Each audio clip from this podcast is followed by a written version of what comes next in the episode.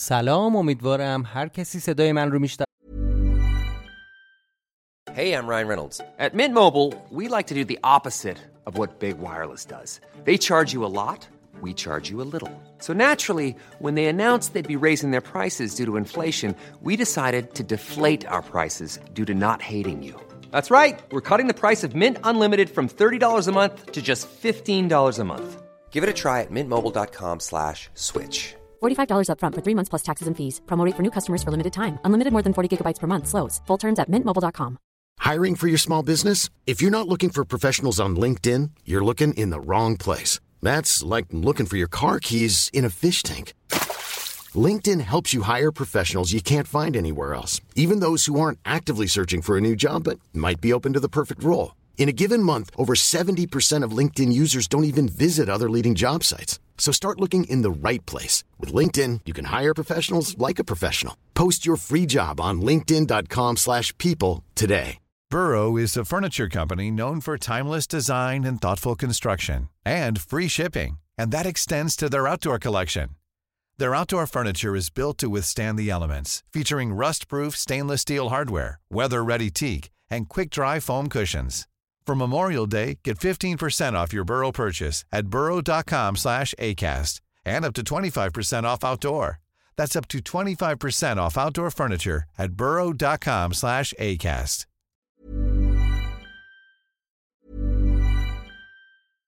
How would you like to look 5 years younger? In a clinical study, people that had volume added with Juvederm Voluma XC in the cheeks perceived themselves as looking 5 years younger at 6 months after treatment. Look younger, feel like you. Add volume for lift and contour in the cheeks with Juvederm Voluma XC. Reverse signs of aging by adding volume to smooth laugh lines with Juvederm Volure XC. For important safety information and to find a licensed specialist, visit Juvederm.com. That's Juvederm.com.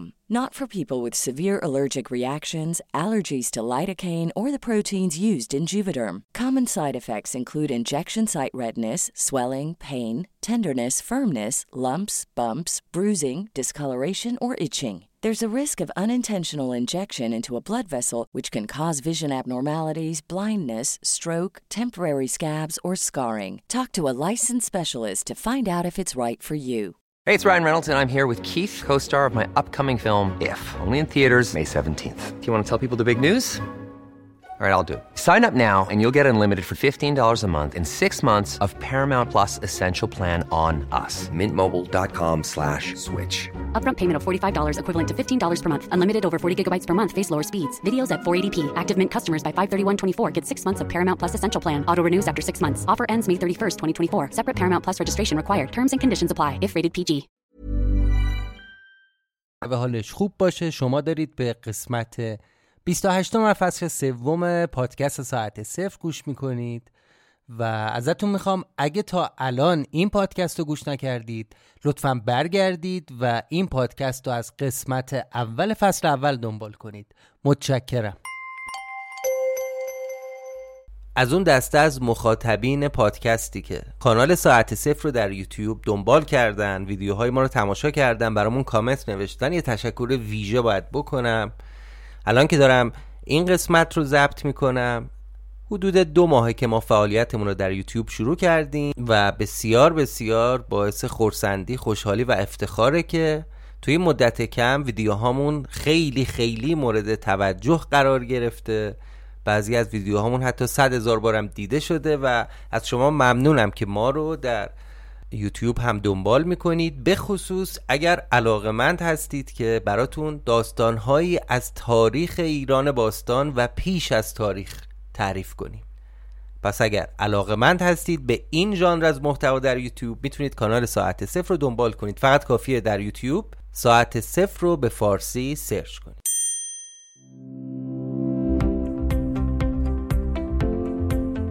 پولیپارس تهران حامی مالی این قسمت ساعت صفر. مجموعه پولیپارس تهران تولید کننده بزرگ انواع نایلون‌های حبابدار، نایلون‌های لامینت، نایلون‌های عریض، نایلون‌های استرچ و شیرینگ. این مجموعه با ظرفیت تولید 1500 تن انواع محصولات پلی‌اتیلن در ماه و با سابقه 3 دهه فعالیت در این صنعت، با قیمت‌های رقابتی و کیفیتی مثال زدنی نیازهای انواع و اقسام مشتریانش رو به بهترین شکل برآورده می‌کنه. پولیپارس تهران با 2 مجموعه تولیدی در کشور آماده ثبت سفارش‌های شماست. کیفیت بالا، قیمت پایین محصولات در کنار استفاده از یک تیم متخصص و با دانش باعث شده هم کسب و کارهای کوچیک و هم کمپانی‌های بزرگ مثل ایران خودرو، پگاه، بهنوش، پارس خودرو و چند تا شرکت بزرگ دیگه هم مشتری پولیپارس تهران باشن. اگر شما هم برای کسب و کار یا مجموعه‌های تولیدیتون احتیاج به نایلون‌های حبابدار، نایلون‌های استرچ، شیرینگ فیلم و نایلون‌های عریض دارید، میتونید از طریق وبسایتشون که ما لینکش رو در توضیحات این اپیزود قرار میدیم از شماره تماس و راه‌های ارتباطی و یا ثبت سفارش حضوری مطلع بشید.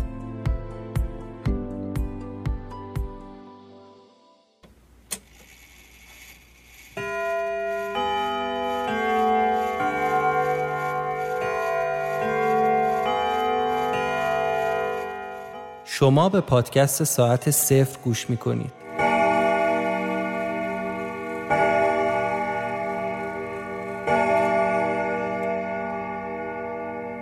آنچه گذشت. من دیگه خامه همچه حرفایی نمیشم، حرفات مسخره است. ببینم مگه نمیگی اون مراسم 3200 سال پیشه؟ خب صندلی و خونه و این ماجراهای کثافت چطور به اون مراسم ربط داره؟ زروان خدای زمانه، عطا و ریگزرم خدمتگزارش. عصبانی شده بودم. آقای محترم، سوال من اینه ربط اینا به فانوس چیه؟ آقا نیما، درباره فانوس اصلا چی میدونی؟ گفتم هرچی لازمه میدونم. میدونم که فرقه قدیمی و مخفی هن که 1-2 هزار سال هستن. جواب داد بازم داری اشتباه میکنی. اولا که قدمتشون 1-2 هزار سال نیست، خیلی قدیمی تر از این حرفا. فانوسیا برخلاف اسمشون همیشه تو سایه ها زندگی کردن، تو شکافای تاریک تاریخ، از شرق تا غرب، از مصر تا همین تخت جمشید و تمدن‌های دوروبر خودمون. ماجرا برمیگرده به وقتی که ما آدما هنوز با طبیعت، با چیزایی که امروز نمیدونیم و نمیتونیم ببینیم و بفهمیم، ارتباطمون رو حفظ کرده بودیم. یه عده از همون ماگاها فهمیدن به جز خود طبیعت چیزای دیگه‌ای هم هست که عموم مردم نمیدونن و نمیتونن بفهمن. اونا یه آیین باستانی رو به وجود آوردن، یه آیین مخفی، یه آیین ممنوعه که با علوم غریبه در ارتباط بود. اما بعد چند صد سال یا شاید چند هزار سال این ماگاها رموز بزرگتری رو از دنیا فهمیدن. بعدها اسمشون شد کیمریا. اما بعد چند سال یا چند هزار سال یه عده از همین کیمریا راهشون از بقیه جدا کردن. این گروه جدید باوری به اون آیین و راه و رسم قدیم نداشتن. اسم اینا شد فانوس. نجوم، علوم طبیعی، ریاضی، هندسه، شیمی، کیمیاگری همه رو با همون آیین مرموز آمیخته کردن و انجمن فانوس رو به وجود آوردن. ببین آقا نیما، این دستگاهی که تو روشن کردی و باهاش تو زمان سفر کردی خط زمانی رو تغییر داده. هم فانوسیا دشمنتن، هم کیمریا. فانوسیا با این که دستگاه گم شدهشون رو به دست آوردن، ولی برای ادامه پروژهشون اون جمجمه رو میخوان. اون جمجمه دست توه، بهشون نمیدی، پس دشمنتن. ولی کیمریا هم دشمنتن، چون تو زمانی که براشون مقدس بوده رو دستکاری کردی. جز خودشون هیچ کس نباید اجازه داشته باشه تو خط زمانی تغییر ایجاد کنه. تو هم خط زمانی رو دستکاری کردی، هم بزرگترین سلاح رو دادی به دشمناشون. کاریا که عیار گفته بود انجام دادم. سنگ 7 گذاشتم رو زمین، سنگ 6 گذاشتم روش، بعد سنگ 5 گذاشتم روی 6. همینطور ادامه دادم تا مثل همون مثلث ولی برعکسش رو زمین بسازم. فقط باید سنگ اولو بر می داشتم، ولی نمیدونستم باید باش چی کار کنم. مشکل اینجا بود که دیگه عیاری هم وجود نداره تا بهم بگه. یعنی داشت میگفته، ولی قبل از اینکه جمله‌اش تموم بشه آقا نیما 6 تا از اون 7 تا رو باید برعکس و به ترتیب کوچیک به بزرگ بچینی روی زمین، آخریشو نگه داری تو دستت، بعدش باید حرکت کنی به الو عیار عیار عیار. خوب بخوابی آقا بزرگ. میگم آقا نیما درست نیست که واسه تولد بچت اینجا حاضر نباشی یا. البته نگران نباش، ما خودمون میاییم اونجا. قسمت 28 فصل 3. سنگا رو چیده بودم روهم، سنگ آخریم گرفته بودم دستم، درست همون کاری که عیار ازم خواسته بود و انجام دادم، ولی نمیدونستم با اون سنگ آخر باید چی کار کنم. دورور همون سنگا قدم میزدم و فکر میکردم. هوا هم تاریک شده بود، به زحمت میشد 2 متر اونورتر رو دید. اولش به نظرم رسید شاید باید اون سنگ آخر رو هم بذارم روی بقیه، یعنی منطقیش همین بود، ولی عیار انگار داشت چیز دیگه‌ای بهم میگفت. خیلی فکر کردم این 7 سنگ چه معنی باید داشته باشه، یا اصلا قراره چه اثری داشته باشه. شاید یه جور طلسم باستانی باشه که اگه درست انجام نشه تأثیرش رو نمیذاره. هرچی بیشتر فکر میکردم کمتر به نتیجه میرسیدم. شاید باورت نشه ولی 5-6 ساعت ویلون و سرگردون بودم دور اون سنگا. دیگه ناامید از همه جا سنگ آخرم برداشتم و گذاشتم رو اون 6 تا. نفسمو حبس کردم چون منتظر بودم یه اتفاقی بیفته، ولی آب از آب تکون نخورد، هیچ. دیگه نصف شب شده بود، بارونم گرفته بود. چند متر اونورتر از اون 7 سنگ یه صخره بزرگ بود که میشد رفت زیرش پناه گرفت. یه آتیش کوچیک درست کردم تا گرم بشم، سر تا پام خیس آب شده بود. کنار آتیش تکیه داده بودم به سنگا و سیگار میکشیدم و منتظر بودم بلکه اتفاقی بیفته. زل زده بودم به آتیش. با ناامیدی تمام برای زکریا نوشتم که من دارم میام، دنبال یه راهی هم خودمو بهت برسونم، فقط دووم بیار زکریا. اینطوری حداقل دلگرمی بهش دادم، چون با خودم عهد کرده بودم اگه از این راه به نتیجه نرسم از راهی که اومدم برمیگردم و یه راست با پای خودم میرم پیش عطا. انقدر التماسش میکنم تا زکریا رو آزاد کنن، بعد هر بلایی که دلشون خواست سر من بیارن. تو همین فکر را بودم که باز اون صداهای عجیب و غریب از پشت صخره می اومد. حس کردم منبع صدا نزدیکترم شده. یه وقتایی انقدر واضح و شفاف میشنیدم که شک نداشتم الان باید کسی پشت سرم باشه، ولی تا برمیگشتم و سرمو میچرخوندم هم صدا محو میشد، هم انگار اگه کسی اونجا بود قایم میشد. نمیدونم تا کی میتونم این بازی مسخره رو تحمل کنم و دووم بیارم.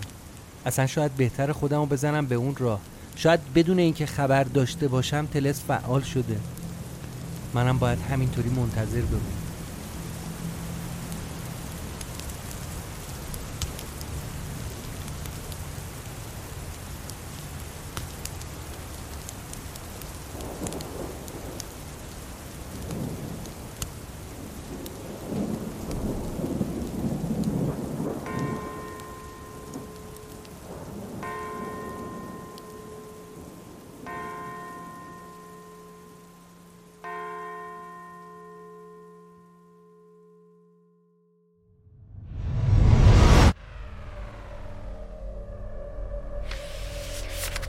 مهندس چطوری داش؟ دوبرایی؟ میزونی؟ میگم دمت گم واس خاطر ما، داری ریکس میکنی. داش میخواستم بنویسم منتظر تیمو چشم براهت میمونی تا این جفت چشای باباغوری ما با دیدن شما روشن بشه. منتها از بس این جهنم دره‌ای که ما توش گیر کردیم سیستمش قمر در اغربه که باز کرامل کاتمین یه کرامتی به گوشه جمالت بکنه، بلکه تازه پات برسه اینجا. والله بیرون رفتنش هم خودش قصه ای داره. آقا مهندس یه اتفاقاتی داره اینجا میفته.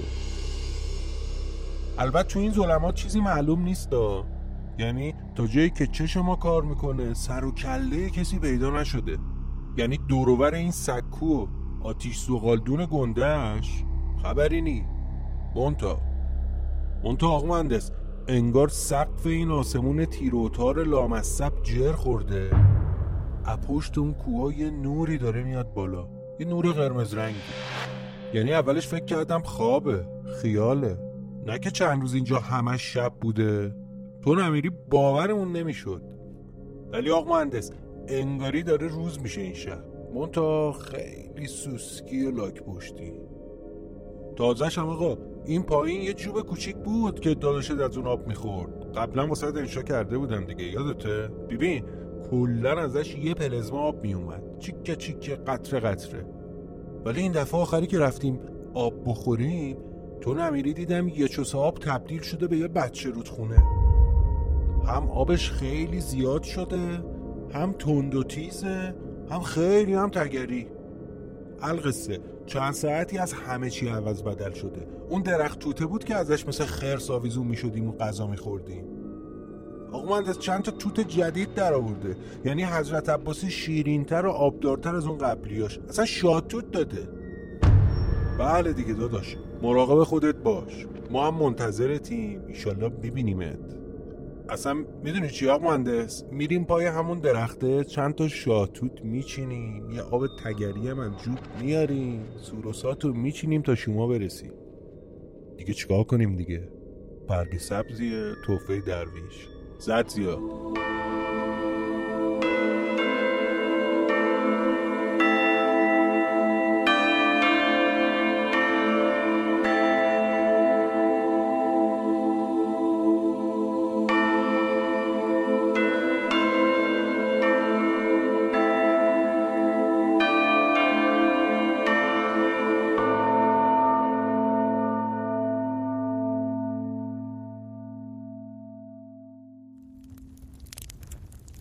همینطور که زل زده بودم به آتیش، چشام اومده بود رو هم و خوابم برده بود. نمیدونم چقدر خواب بودم که با صدای رعد و برق و طوفان از خواب بیدار شدم.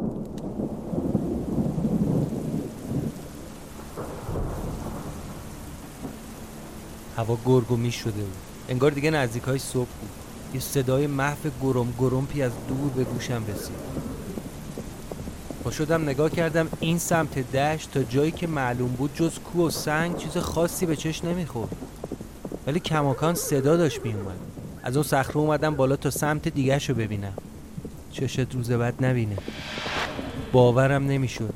یه 10-15 نفر سوار اسب دارن با عصبانیت و هیجان با نهایت سرعت میان سمت من. دست بعضیاشون هم یه چیز شبیه مشعل یا فانوس بود.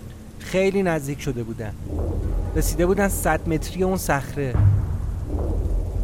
تا به خودم بجنبم و از اون صخره بیام پایین و کوله پشتیمو بردارم، دیدم دورم کردن. خدایا چه غلطی بکنم، محاصرم کرده بودن، گیر افتاده بودن بینشون، دورم حلقه زده بودن و با اسباشون توی دایره‌ای دور من میچرخیدن. چیه؟ چی میخوای؟ کی هستید شما؟ اوه من اینا رو قبلا دیدم. تو همون چند باری که با چشم خودم اون مراسم قربونی کردن رو تماشا کردم، آدمای شبیه همینا با همین لباس و ریش و موی بلند دور اون سکو، دور اون آتیش وایساده بودن. حتی نیزه هاشون هم همون بود، ولی یه فرقی داشتن. اینا صورتاشون رو با پارچه سفید پوشونده بودن، پارچه تا دم گردنشون میومد پایین. یکیشون از اسب پیاده شده، نیزه گرفت دستش، اومد سمت من. از حالت بدنش انگار قراره این نیزه رو بزنه به من. بقیه‌شون هم شروع کردن به زبونی که من نمیفهمیدم این سری جملاتو با هم میخوندن. هراسون شده بودم، رو زمین دنبال سنگ و چوب میگشتم که از خودم دفاع کنم. همین که طرف رسید به 2 متری من، یه دفعه بهیموت از بالای همون صخره که زیرش آتیش روشن کرده بودم پرید و یه چنگ کشید تو صورت طرف. ماسکو از صورتش کند، صورتش هم خونی شد. بعد که تو صورت یارو چنگ کشید فرار کرد و رفت، سنگای منم به هم زد. همینطوری با چش دنبال کردم چیکار داره میکنه. توی چش به هم زدنی دوید سمت آتیش و از اون صخره رفت بالا. چند نفر از اون سوارکارا هم دنبالش، ولی مگه میتونستن این تخم جنو بگیرن؟ نگاه کردم تو صورت یارو، دیدم بهیموت زده یک کج چشاشو پاره کرده. ماسک از صورتش افتاده بود رو زمین، داشت خون چشمشو با دست پاک میکرد. تا سرش آورد بالا دیدم این که عطاست.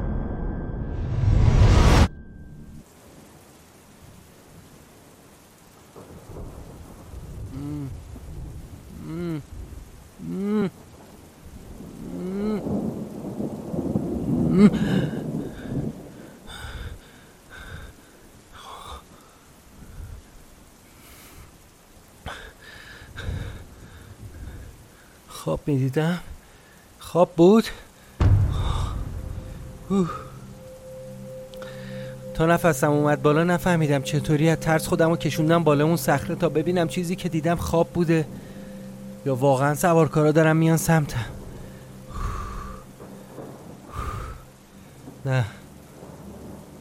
نه خوشبختانه خبری از اون سوارکارا نیست.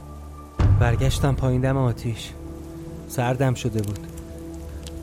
واقعا بارون شدید شده بود و هوا طوفانی. از اون خورده چوبا و گیاهایی که باشون آتیش درست کردم تقریبا میتونستم بفهمم که 2-3 ساعت خوابیدم، چون اغلبشون سوخته بودن و آتیش چند دقیقه دیگه خاموش میشد. حالم که جا آمد دفترچه رو باز کردم تا ببینم از زکریا خبری شده یا نه. دیدم برام یه متن نوشته. متن رو که خوندم دو دستی زدم تو سرم. خدای من، این که داره اونجا اتفاقاتی میفته نشونه خوبی نیست. یعنی داریم به شروع مراسم نزدیک میشیم. نکنه تا قبل اینکه من برسم اونجا کارشو تموم کنم. من الان چه غلطی بکنم؟ کدوموری برم؟ چی کار کنم؟ هیچ کاری از دستم بر نمیاد. حتی نمیدونم باید کدوموری برم. بی خود نبود عیار اون همه با اومدن من مخالفت کرد. تکیه داده بودم به همون صخره و سرم رو با دستام گرفته بودم، ناامید و مستحصل. خدایا شروع شد. دارم میان. صدا شنیدم، صدای همهمه، داد و فریاد یه دست آدم. انگار صدا داشت از پشت همون صخره می اومد.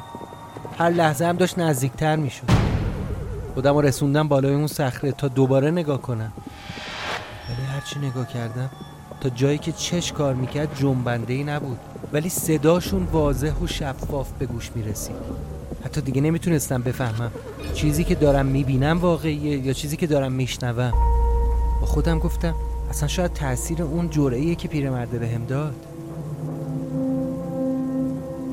چی بود اسمش؟ اون ما.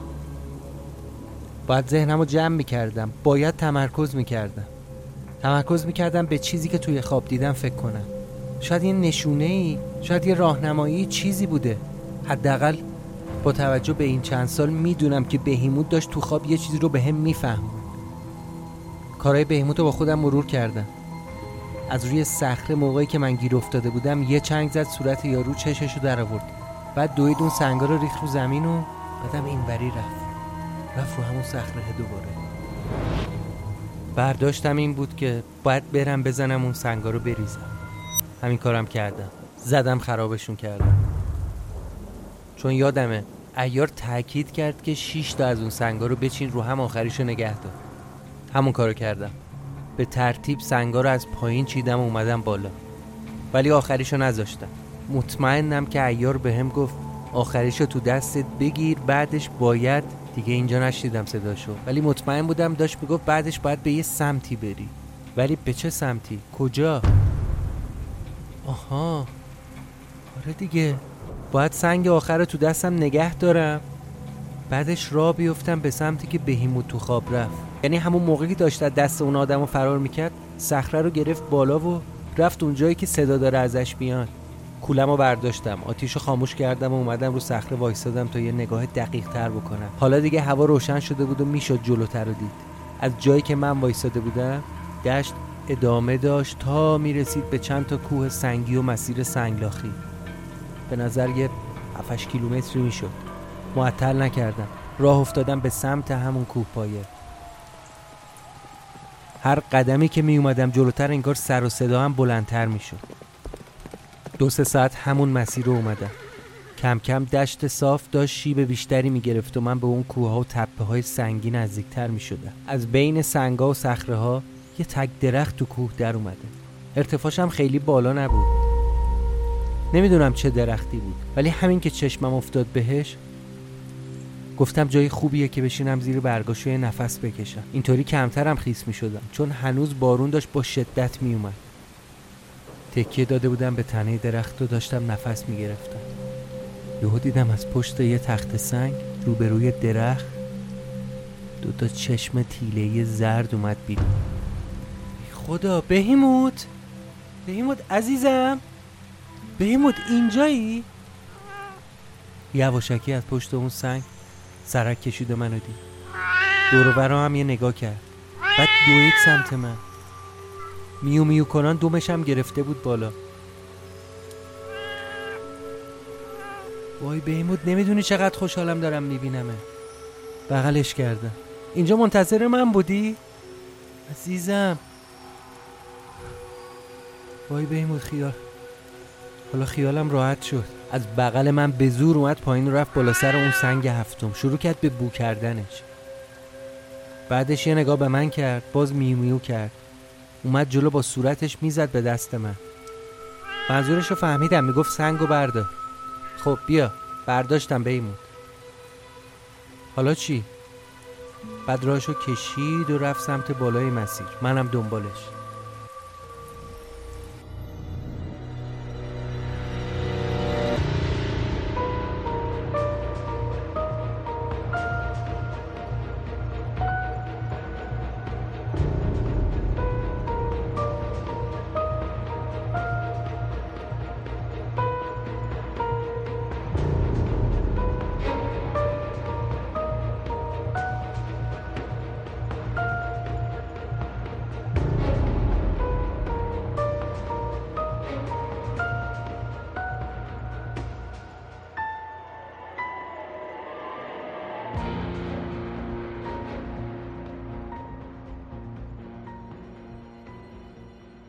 تو وسایلش چیزی پیدا نکردید؟ نه بانو، چیز خاصی همراهش نبوده. تو جیباش هم گشتم. کارت شناسایی، مدرک هویتی، چیزی بود که بهش اسمشو بفهمیم؟ خیر، تلفنش هم که خودتون دیدید، از این قدیمیاست. من اسمساش هم چک کردم، چیزی به درد بخوری روی گوشیش نبود. از اون دکتره، چی بود اسمش؟ آقا موجی که به نینا کمک کرده، خوب پذیرایی کردید؟ بله بانو، انگار واقعا خبر نداره. پس این دختر نینا کجا قایم شده؟ آقا بزرگی هم که دیگه نیست زیر پر و بالشو بگیره، یعنی کجاست؟ روش کار میکنیم. آماده باش، شاید لازم باشه با هم یه سفر تفریحی تاریخی بریم. خودم و خودت فقط. خوش میگذره بهه. اطاعت بانو، اگه شما بگی حتما خوش میگذره. خب دیگه، مرخصی. منتظر زنگم باش.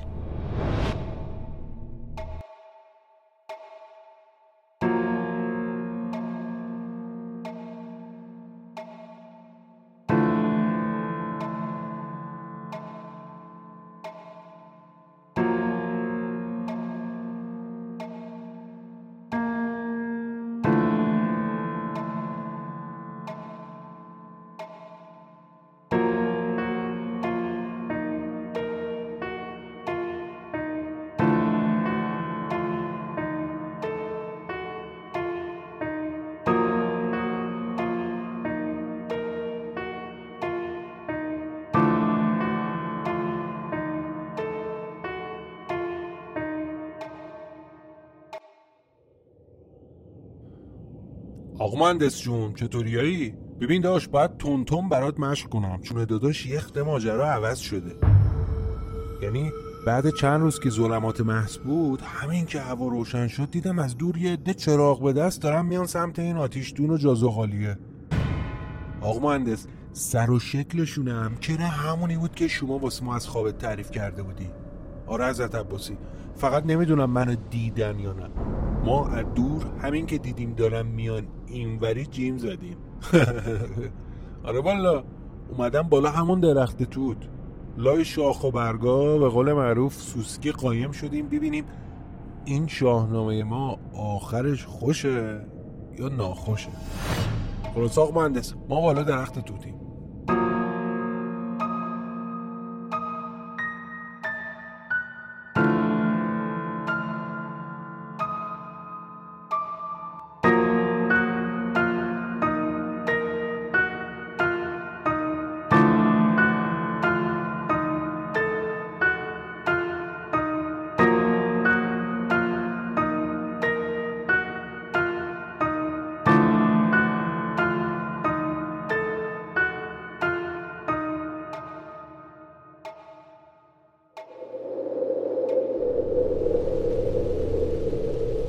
شاید 2-3 ساعت بود که همینطوری داشتم دنبال بهمود راه میرفتم.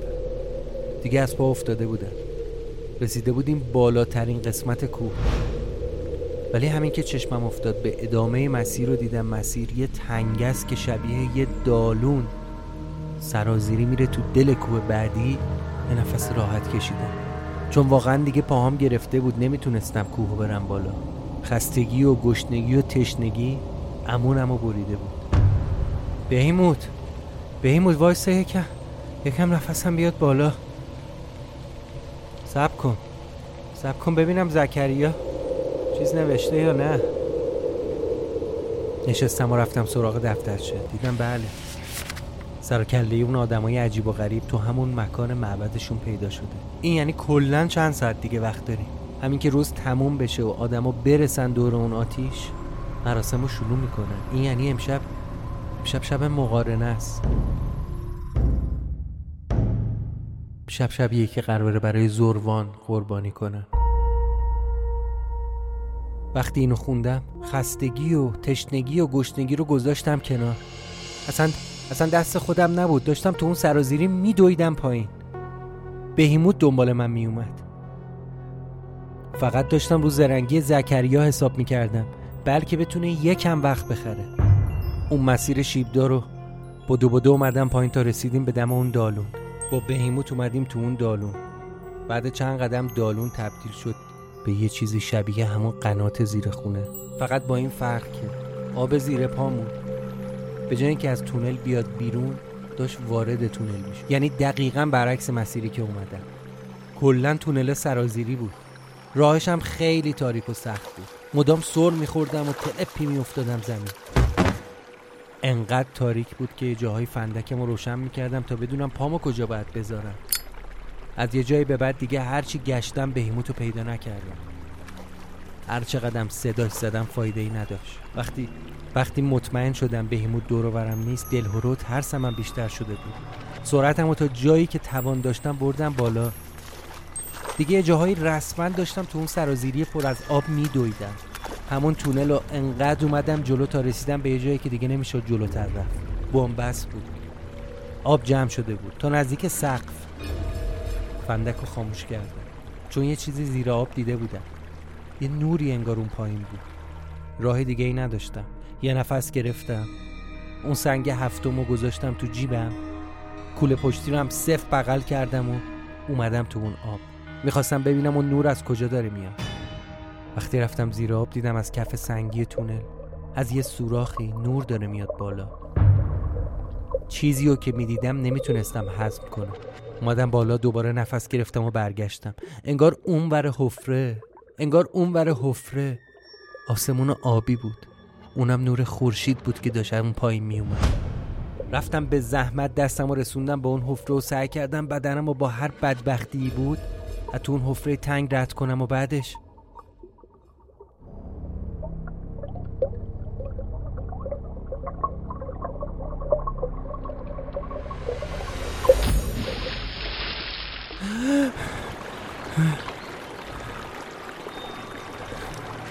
افتاده بودم وسط آب یه چشمه. سرمو که آوردم بالا، بهیموتو دیدم تو فاصله 10 متری من روی تخت سنگ نشسته. اونم تمام تنش خیس شده بود و داشت خودشو لیس میزد و خوش میکرد. انگار منتظرم بود اصلا. یه نگاه که دور و بر انداختم برام خیلی آشنا. من قبلا اینجا بودم، چون اینو میدونستم اگه 200 متر برم از این آب دور بشم میرسم به اون معبد و مراسمشون.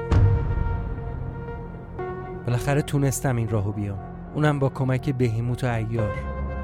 از نوری که تو آسمون بود فهمیدم حد اکثر 1 ساعت وقت دارم، بعدش غروب میشه، مراسمشون رو شروع میکنم.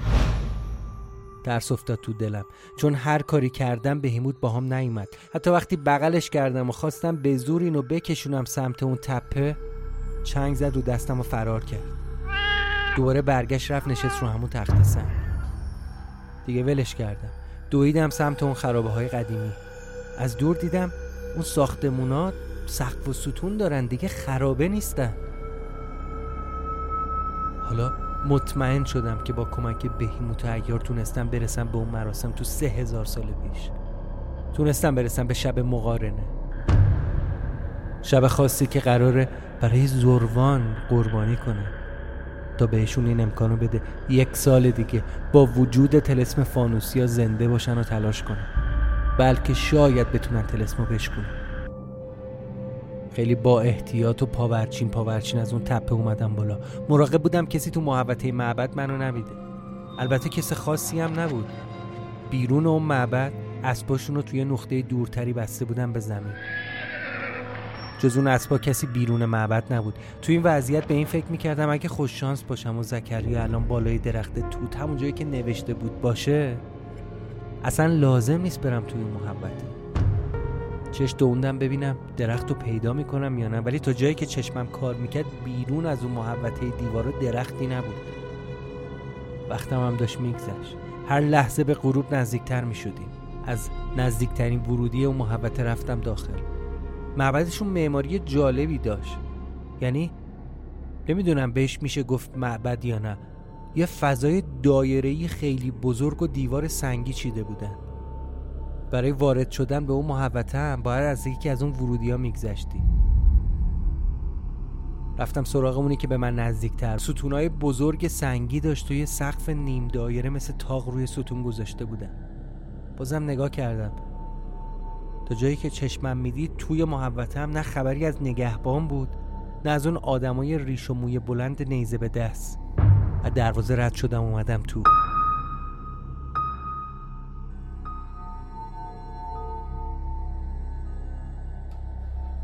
پس اینا کجان؟ کجا رفتن؟ نکنه من اشتباه کردم یا اصلا اشتباه اومدم. یه مکس کوتاهی کردم تا با دقت بیشتری همه چیزو ببینم. دنبال نشونه‌ای، سرنخی یا اثری از زکریا بودم.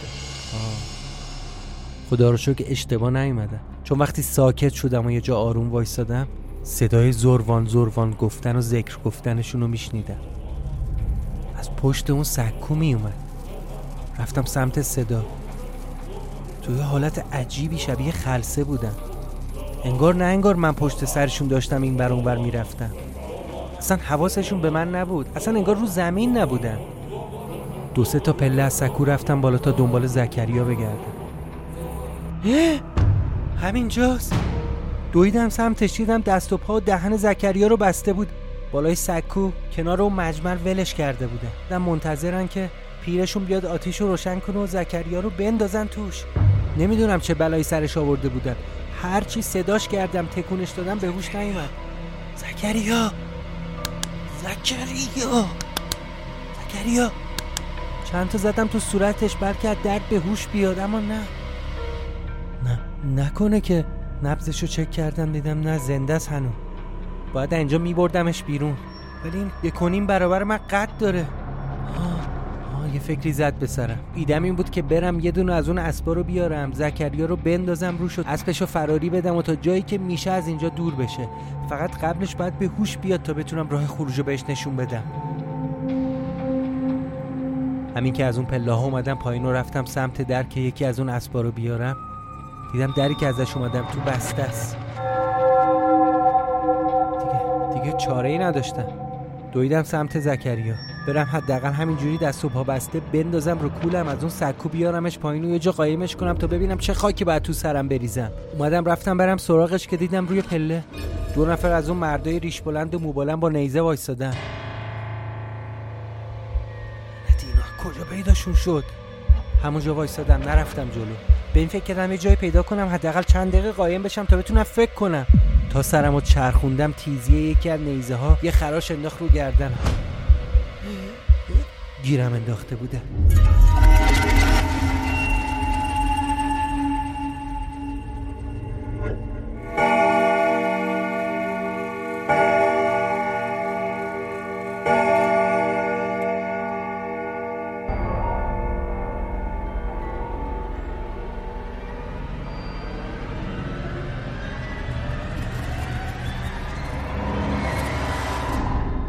پایان قسمت 28 فصل 3.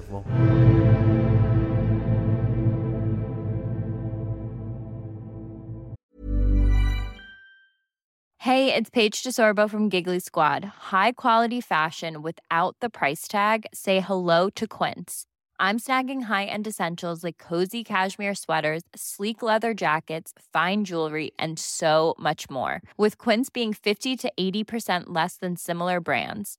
And they partner with factories that prioritize safe, ethical, and responsible manufacturing. I love that. Luxury quality within reach. Go to quince.com/style to get free shipping and 365-day returns on your next order. quince.com/style.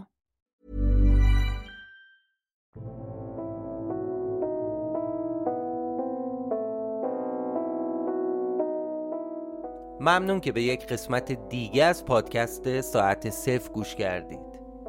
قسمت 28 این پادکست در اواسط دیماه نوشته شد، اما بنا به دلایلی در هفته اول بهمن به دست شما رسیده و الان دارید اون رو میشنوید. همینجا یه تشکر باید بکنم از شما که در این مدت، تو این حدود یک ماهی که ما نبودیم، از طرق مختلف پیگیر احوال ما شدید، حال ما رو پرسیدید و باید از همتون تشکر کنم. همینطور دوستانی که در کست باکس و سایر اپلیکیشن ها پیام گذاشتن و این مدت منتظر اپیزود جدید ساعت صفر بودن. قسمت بعدی ما به فاصله بسیار بسیار کمی منتشر میشه و بعد از اون 25 بهمن ما قسمت بعدی ساعت صفر، یعنی قسمت 30 منتشر خواهد شد. امیدوارم که همراه ما باشید. نظرتون رو درباره این اپیزود برای ما بنویسید و اگر لازم بود که با ما تماس بگیرید از طریق اکانت های ما در شبکه‌های اجتماعی میتونید این کار رو انجام بدید. از همتون ممنونم. مراقب خودتون باشید و هفته آینده منتظر قسمت بعدی ما باشید. متشکرم.